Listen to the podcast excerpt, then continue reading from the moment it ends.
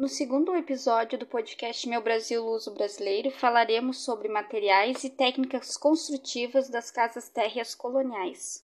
Podemos dizer que toda a construção feita no Brasil entre os anos de 1500 até 1822 são classificadas como arquitetura colonial. Ela é o resultado de grande influência portuguesa, visto que no período colonial os colonizadores importaram as correntes estilísticas da Europa e adaptaram elas às condições materiais e socioeconômicas da colônia. Nesse caso, havia padronização das unidades de medida, geralmente com referências métricas ao corpo humano. Técnica construtiva primitiva. Os primeiros colonizadores conceberam as edificações com a matéria-prima, que era encontrada em nosso habitat de forma mais abundante, como a madeira e o barro. Partindo-se da presença maciça da madeira e do barro, o arquiteto colonial adotou o sistema construtivo baseado em técnicas de pau a pique e taipa de pilão. Sobre o sistema construtivo pau a pique ou taipa de mão. Então, a gente tem uma técnica vernacular, construções com terra de baixo custo, conhecidos por taipa de mão ou mesmo sapé, construção que era estruturada em elementos verticais chamado, chamados esteios. Se constituía então por uma trama ripada com varas, cipós e bambus, que formavam um estrado sobre a viga, baldrame de fundação. Esse, esse estrado era então engastado na construção e coberto por uma mistura de barro, água e fibras de vegetais amassados pelos próprios construtores.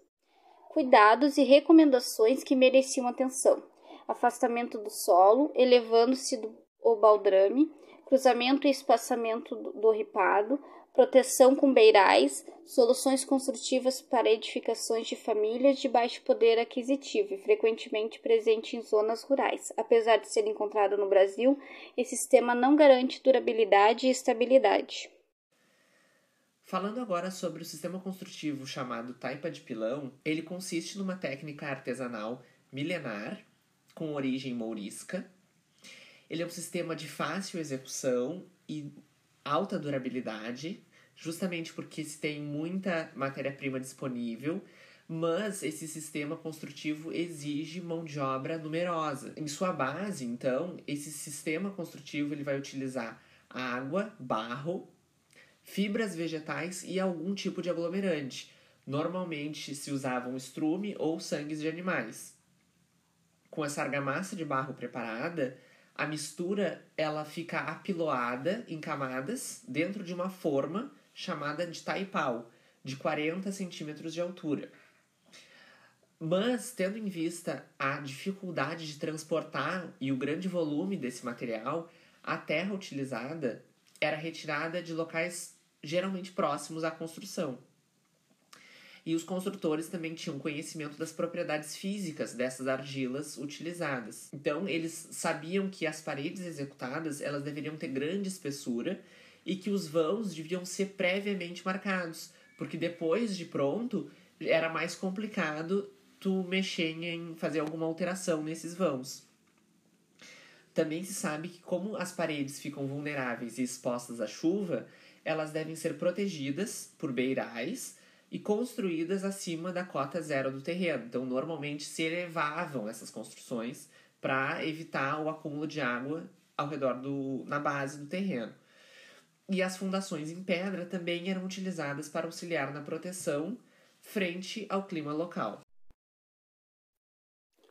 No entanto, a alvenaria de tijolos e de pedra foi adotada muito mais tarde, usada para o fechamento de paredes e muros. Quanto ao revestimento de pisos e coberturas, o material mais empregado foi a madeira e, por vezes, o tijolo. Entre os elementos de vedação eram utilizados adobe e tijolos. Para divisórias internas eram utilizados tabiques, que eram simples divisórias de madeira.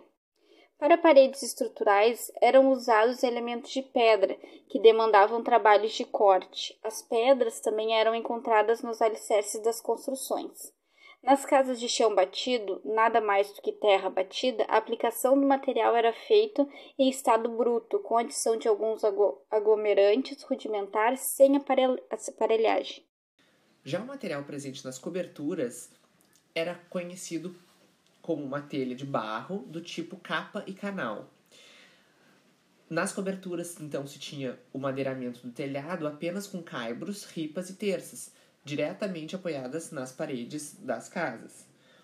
Esse sistema dispensava o uso de tesouras, porque a largura dos vãos era pequena, então eh, não, não se fazia necessário essa questão das tesouras. Além disso, era comum o acabamento externo das fachadas com telhas de barro usadas na vertical para efeitos de impermeabilização. Então, também é possível a gente encontrar nessas casas coloniais fachadas com algumas com a presença de telhas. Então, aqui nós terminamos a explicação sobre materiais referentes à casa terra colonial.